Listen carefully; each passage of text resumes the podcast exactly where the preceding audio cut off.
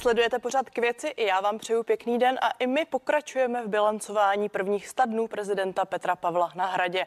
O čem bude řeč? Petra Pavla podpořila před volbami současná vláda, ale vládním kandidátem podle svých slov není. Jak se mu daří balancovat na domácí politické scéně? Celých 60% lidí hodnotí Petra Pavla po prvních třech měsících jeho úřadování kladně. Je to běžné? Kdyby měl přidat a kde ubrat, tak to už jsou otázky pro politologa a právníka Lubomíra Kopečka, s kterým se spojíme za malou chvíli. Tak my zkoušíme navázat spojení s Lubomírem Kopečkem, ten by měl být v tuto chvíli v Brně. Pane Kopečku, slyšíme se? Tak vypadá to, že pan Kopeček ještě finišuje technické přípravy. Pane Kopečku, budu ráda za signál ve chvíli, kdy mě uslyšíte. Já vás vítám v našem vysílání. Taková hezká nepovolená demonstrace. Tak pan Kopeček stále ještě dokončuje technické přípravy. Já mohu zmínit, že je mým dnešním hostem jakožto politolog, právník a také autor knihy Hodný, zlý a ošklivý, která referuje o třech předchozích prezidentech.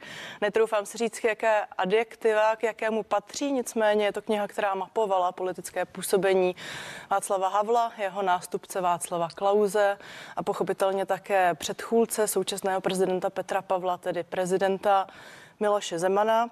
No a vy jste v našem dnešním vysílání slyšeli eh, to bilancování prvních sta dnů prezidenta Petra Pavla já se pochopitelně Lubomíra Kopečka také budu ptát na to, jak hodnotí aktuální počínání prezidenta Petra Pavla na hradě.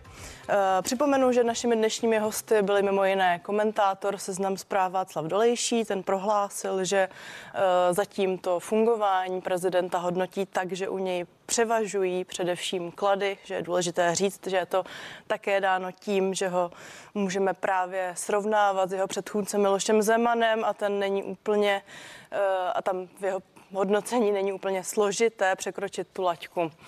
No, já připomenu, že Petr Pavel vstoupil do své funkce velmi aktivně a dodržuje to, co slíbil. Tak hodnotí Pavlových prvních 100 dnů prezident Asociace vyjednavačů Radim Pařík. Podle něj se nynější prezident na svoji funkci připravoval několik let. Pojďme se podívat. Myslím si, že Petr Pavel vstoupil do té funkce velmi aktivně, že se věnuje tomu, co slíbil, že se snaží dodržovat tu agendu, agendu prvních sta strategických dní.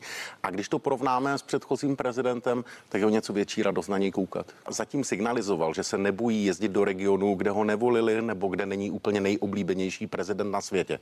V každém případě nejenom to, že Petr Pavel vystupuje tak, že by chtěl sjednocovat ty lidi, samozřejmě zatím je i trénink. Je zatím mediální trénink, je zatím trénink rétoriky, ovlivňování je zatím trénink gest a Petr Pavel se na tu funkci nepřipravoval poslední tři měsíce, připravoval se několik posledních let. A my jsme to viděli už v těch prezidentských debatách, kde velmi zdatně sekundoval ostříleným politickým matadorům a věřím, že se i v tom dál bude zlepšovat. Nakolik to myslí skutečně upřímně a vážně, budeme moc hodnotit někdy v polovině nebo na konci jeho funkčního období. V každém případě dneska se nedopouští žádných fatálních přešlapů, kdyby nás, jeho voliče nebo i nevoliče, rozděloval. Petr Pavel samozřejmě, když dlouhou dobu působil jako voják, jako generál, tak eh, se to projevuje na jeho řeči těla a na jeho držení těla. Je na něm vidět velká disciplína. On se dokáže velmi dobře kontrolovat, příliš neukazuje emoce, když to nepotřebuje, velmi dobře pracuje s gesty a správným směrem, zrovna ve správnou chvíli máchne rukou.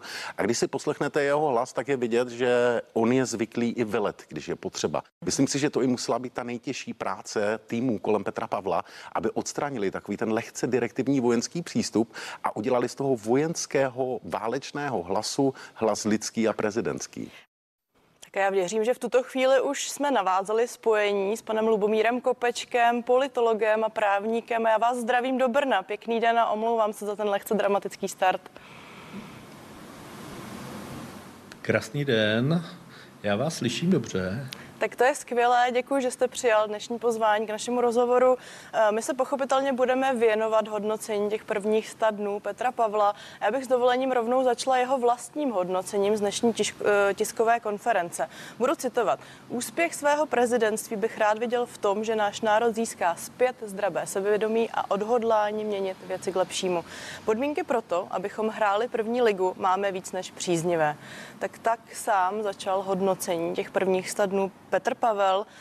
Je to, pane Kopečku, podle vás mise, kterou může prezident naplnit? Tak určitě by prezident měl působit pozitivně, dodávat naději, odvahu a v podstatě neměl by to být člověk, který sráží sebevědomí lidí a rozděluje. V tomhle smyslu já si myslím, že ten výrok, co jste citovala, přesně odráží tu jeho misi, kterou tady v posledních stadnech prezentuje a vlastně s tím začal už předtím, než nastoupil do úřadu a předtím i v rámci volební kampaně. Takže si myslím, že tohle je něco, co celkem pěkně odráží ten styl jeho prezidentství. Já už jsem tady před malou chvílí citovala také komentátora Seznam zpráv Václava Dolejšího. Připomenu v tuto chvíli jeho slova. On tady dnes uvedl, že podle něj klady u prezidenta Pavla převažují, a že je důležité říct, že ho ale také musíme srovnávat s Milošem Zemanem a tam podle něj není úplně složité překloč, překročit tu laťku, která podle Václava Dolejšího leží na zemi. Tak je podle vás lehké být kladně hodnoceným prezidentem po svém předchůdci Miloši Zemanovi? Určitě to není těžké, kdybych odpověděl trochu jednoduše. Jsme v situaci, kdy prezident Zeman především v tom druhém funkčním období byl velmi málo aktivní. Když se podíváte na Petra Pavla, tak ten tu poptávku veřejnosti po návštěvách regionu, po tom, že člověk, prezident, udržuje kontakt s lidmi, naplňuje docela dobře, takže ta srovnávací perspektiva v tomhle aspektu je jednoznačně pozitivní pro Petra Pavla. Ta další perspektiva, to je člověk, který se v zásadě snaží působit na veřejnost pokud možno vstřícně, přátelsky, nekonfrontačně. To je zase něco, co Petr Pavel eh, naplnil. Trošku jsem to už naznačil. Zase, když to dáte do kontrastu s Milošem Zemanem, tak to jen v rámci svého prezidentství fungoval jako rozdělovač společnosti, nebo chcete-li někdo, kdo si vybral několik terčů, do kterých se velmi tvrdě trefoval, míněno v rámci české společnosti. No a vlastně nastavit tady teď laťku jinde bylo svým způsobem poměrně jednoduché. No a ta další věc, kterou bych tady asi vypíchl, měli jsme tu Miloše Zemana, který v řadě aspektů zahraniční politiky nesouhlasil s kurzem vlády a vedlo to k tomu, že ta česká zahraniční politika často zněla tak velmi zvláštními rozdvojenými tóny, když to řeknu lehce liricky. To, co tady vlastně udělal Petr Pavel, je snaha o nějakou koordinaci s vládou a ono to samozřejmě z hlediska vnímání prezidentského úřadu také může být docela pozitivní. Pane Kopečku, ještě než se přesuneme k té politické rovině, pojďme s dovolením chvíli zůstat ještě u té civilní. My tady dnes hodnotíme prvních 100 dnů a mě zajímá, hodnotili jsme u těch předchůdců prvních 100 dnů, nebo je to něco, co si vytyčil prezident Petr Pavel tou svou misí a tím, že, kdybych ho měla citovat, prohlásil, že nepotřebuje žádné hájení po dobu těch prvních tří měsíců?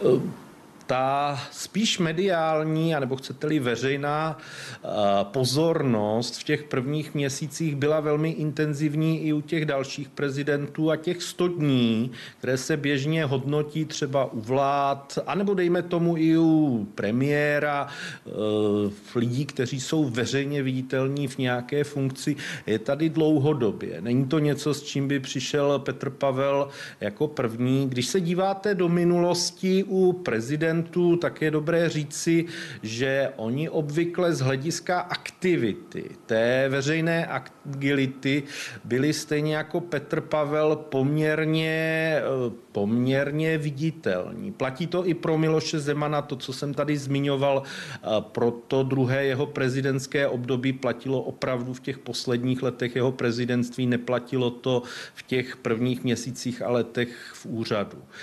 Dá se přitom říct, že ten růst důvěry v prezidenta, který tady teďka je vidět u Petra Pavla, je vidět třeba na průzkumu, který nedávno dělalo CVVM, které konstatovalo nějakých skoro 60% lidí, kteří důvěřují Petrovi Pavlovi, což kontrastuje s Milošem Zemanem, kde to bylo výrazně méně, je právě odrazem té veřejné eh, viditelnosti, aktivity, ochoty jezdit po regionech, ale samozřejmě i reprezentovat stát směrem na venek. Když to vezmu ještě k těm dalším prezidentům směrem dozadu, je dobré říct, že vlastně podobně aktivní byli třeba i Klaus nebo Václav Havel, takže ono to není něco, co by bylo specifické jenom pro Petra Pavla. A platí to tedy i o té popularitě, protože na to jsem se právě chtěla ptát. Měli i ty předchozí prezidenti takovou oblibu, těšili se takové oblibě eh, v prvních třech měsících? nebo v těch prvních dnech začátku svého úřadu? Kdybych to srovnal třeba z hlediska Havla a Klauze. Václav Havel to své funkční období v roce 2002-2003 dokončoval vlastně dost nemocný a ta jeho aktivita byla dost podobná tomu, jak končil Miloš Zeman. To je relativně nízká. Václav Klaus potom měl velkou výhodu, že byl ve fyzicky výborném stavu, měl současně opravdu tu tendenci uspokojovat poptávku lidí a být vidět. V tomhle směru je to zcela srovnatelné s tím, co dělá Petr Pavel. A ono se to samozřejmě tehdy odrazilo v tom, jak začala prudce růst důvěra v prezidenta, která u Václava Havla eh, v závěru toho prezidentství nebyla nejvyšší. Tam mu tehdy důvěřovalo nějakých 45-50% lidí, což eh, nebyly úplně nízká čísla, ale Václavu Klauzovi se tehdy podařilo v průběhu zhruba roku, roku a půl dostat se na nějakých 70-80 důvěry lidí. Takže ten kontrast a prudký růst důvěry v nového prezidenta tam byl už tehdy. Vlastně u Miloše Zemana se na začátku jeho funkčního období v roce 2013 stalo něco podobného. To je zase, máme tu Václava Klauze, který se v závěru svého prezidentství poněkud znemožnil takovými věcmi, jako byla nešťastná amnestie, která vyvolala velkou negativní veřejnou reakci. No a vlastně jeho předchůdcem tak měl, nebo jeho nástupce, pardon, měl určitou výhodu v tom, že vlastně mohl začít s čistým stolem nebo s relativně čistým stolem a to se odrazilo ve vzestup jeho důvěry. Já bych jenom u Miloše Zemana tady jenom zmínil, že v rámci těch prvních sta dnů se na tom konci stalo i to, že jsme tu měli Miloše Zemana, který přišel na otevírání korunovačních klenotů ve stavu, který vypadal poněkud, řekněme, podroušeně vyvolalo to tehdy vlastně první pád důvěry v jeho osobu a dá se říct, že potom u Miloše Zemana ta důvěra v průběhu jeho prezidentství kolísala. Kolísala opravdu víc než třeba u jeho předchůdců. Pane Kopečku, děkuji za to obsáhlé hodnocení. Mě napadá ještě jedna věc, když jsme u toho srovnání, tak já už jsem tady připomínala, že vy jste autorem knihy o třech prezidentech, o panu Havlovi, Klauzovi i Zemanovi. A když to tak mohu říct, tak jste ji tituloval adjektivy hodný, zlý a ošklivý. Netroufám si přiřadit, možná to nechám na vás, ale zároveň mě napadá, jaký přívlastek byste přiřadil Petru Pavlovi. Je dobré říct, že to, co jste zmínila, hodný, zlý a ošklivý je s otazníkem. Ono je dobré poznamenat, že i u Václava Havla, kterého mnozí považují za hodného, se dají najít momenty, kdy rozhodně hodný nebyl. Dá se to najít v takových těch někdy trochu zlomových momentech české politiky, jako byla doba opoziční smlouvy. Když se podívám na Petra Pavla a jdu směrem k vaší otázce, ono je na to trochu brzo. Jsme opravdu na začátku funkčního období nového prezidenta. Těch 100 dnů je trochu symbolických, je to krátké období. Nedá se říct, že by tady prezident v tuhle chvíli udělal něco, čím by se opravdu na dlouhou dobu zapsal do české historie. Podle mě k tomu ani zatím neměl nějakou příležitost. Současně ale neudělal podle mě nic, jako onen zmíněný Miloš Zeman, který se postavil nad korunovační klenoty a působil tak, jak působil. To je, že tím trochu nastavil to, jak bude to jeho prezidentství potom i vnímáno. Takže já bych tady trošku opatrně teďka Petra Pavla do žádné škatulky zatím nedával. Tak to říká Lubomír Kopeček, který je hostem pořadu k věci.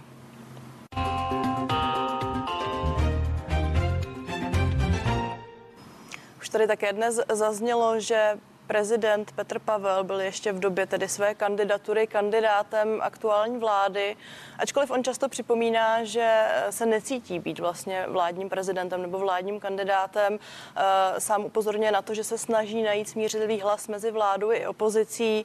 Jak moc to podle vás limituje jeho prezidentování? Tak určitě je to způsob, který umožňuje získávat eh, podporu, důvěru i u lidí, kteří nejsou voliči současné vládní koalice. Ono se to projevovalo v podstatě už v rámci volební kampaně, kdy bylo vidět, že i určitá část lidí, co volila ano, byla ochotná hodit hlas Petrovi Pavlovi ve volbách.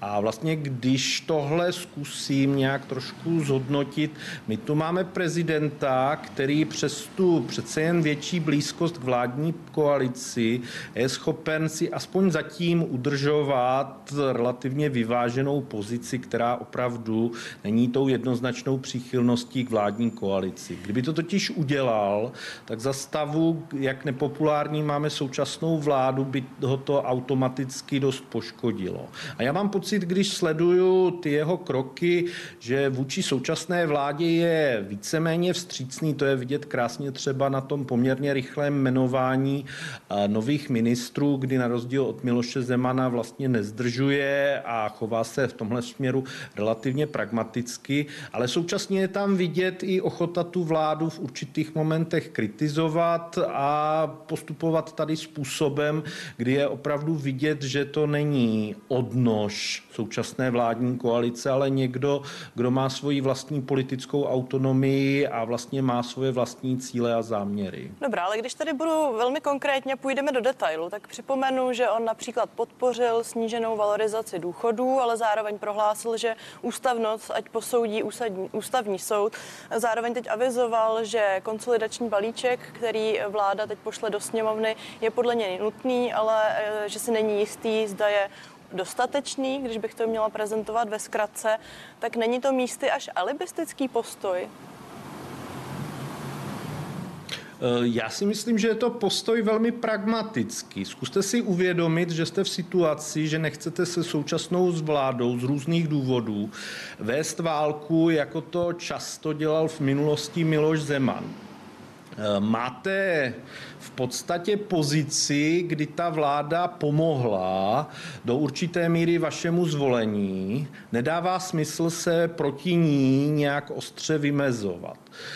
Dává smysl opravdu hledat nějakou rovnováhu, nechci říct středovou pozici, to opravdu středová pozice není. On opravdu vládě vyšel v některých směrech, které jste dobře zmínila, docela vstříc, ale současně mu to umožňuje tady poukázat na momenty, které můžou být problematické. Z pohledu minimálně části veřejnosti je to něco, co veřejnost může vnímat kriticky. A je, je to takový, vy jste řekla oportunní, já bych opravdu zopakoval ještě to slovo pragmatický způsob, jak vlastně fungovat v české politice a naplňovat v zásadě to, co jsem měl jako prezident, jako misi. Můžu-li teďka použít tu první osobu jednotného čísla, to je dívat podíváte-li se na priority Petra Pavla, tak oni neleželi tak úplně v oblasti domácí politiky, ale především v oblasti zahraniční a bezpečnosti. vlastní politiky. Hmm. To je dobré taky připomenout. A, a tady v té souvislosti já připomenu dnešní slova poslance hnutí Ano Radka Vondráčka, který hodnotil právě tu eh, domácí politickou část a uvedl, že od Petra Pavla nevnímá žádný silný politický vzkaz, ale že má pocit, že se spíš profiluje jako úřednický prezident. Tak za vás je to dobře nebo špatně? Pokud se na to dívám z hlediska fungování českého politického režimu, tak je to spíš dobře. Ve chvíli, kdy máte prezidenta, který je velmi aktivistický a má tendenci vstupovat třeba do toho, jak má vypadat vládní politika, jak má vypadat vláda, což jsme zažili v minulosti velmi často s Milošem Zemanem, tak se dostává do problému ten samotný konstrukt, na kterém stojí Česko, to je představa, že to klíčové má být z hlediska konání ve vládě, která se opírá o důvěru parlamentu. Prezident má být jenom tím, kdo tak říkajíc je takovou tou neutrální, spoluhrající osobou, ale nemá to být jeden z vrcholů, aktivních vrcholů výkonné moci s vlastní politikou. Pokud se jim totiž stane, jako se to stávalo za Miloše Zemana, tak se nám celý ten parlamentní režim začíná velmi silně deformovat a stává se něčím, co je vlastně velmi těžko vládnutelné. Řečeno jinak, může tady prostě dojít k tomu, že máli prezident svoje vlastní představy, tak to může dopadnout tím, že si instaluje vlastní vládu, jako to udělal v roce 2013 Miloš Zeman. Tak a tady já jsem právě chtěla připomenout i to, co vy popisujete ve své knize, a sice, že Miloš Zeman často připouštěl, že měl zkrátka pocit, že má silný politický mandát, protože ho volilo 2,7 milionů voličů. Sluší se připomenout, že Petra Pavla volilo ještě o více než půl milionu lidí více. Tak eh, máte pocit, že bude nějakým způsobem také chtít využít ještě více sílu toho mandátu? Já mám pocit, že tu sílu toho mandátu využívám. To, že se nechováte ve všech ohledech agilně, ještě neznamená, že jste, tak říkajíc, slabý prezident. Já bych to opravdu vztáhl do té oblasti určitého veřejného vystupování a třeba i do oblasti určitých akcentů, které tady prezident může prezentovat. Petr Pavel to prezentuje třeba ve vztahu k Ukrajině a k její podpoře v oblasti bezpečnosti, což je podle mě rozumné, protože to odráží jeho profil, jeho kariéru a vlastně to, co může být z jeho hlediska bráno jako zcela kompetentní přístup díky tomu, jakou má z minulosti profesi. A ve chvíli, kdy to opravdu vztáhnete k tomu, že jste přímo volený prezident a budete se chovat ve všech ohledech velmi aktivisticky, jako to občas dělal Miloš Zeman, tak se dostanete přesně tam, kde já jsem zmiňoval. Do problému, jak vlastně zajistit nějaké stabilní vládnutí v Česku, kde je jasné, kdo je o ním rozhodujícím hráčem, to je vláda, protože prostě prezident vám do toho vstupuje, narušuje vám to a vlastně komplikuje celý ten proces fungování. Já teďka vůbec nespochybnuji, že tahle vláda může být nahlížena kriticky, ona opravdu má určité limity i díky hospodářské situaci, rozpočtové situaci a tak dále, což se promítá do jejího vnímání. Ale podle mého názoru je dobře, že tu nemáme prezidenta, který by se aktivně připojil k opozici a usiloval o její svržení, protože v tu chvíli se opravdu dostáváme do situace, kdy je to opozičně se chovající prezident, který má vlastní mandát. za hodnocením udělat tečku. Já vám moc děkuji, že jste byl s námi a budu se těšit na viděnou. Já také děkuji za pozvání a přeji krásný den. No já připomenu, že celému tématu se budeme věnovat během celého dne i večera, takže zůstaňte s námi na CNN Prima News.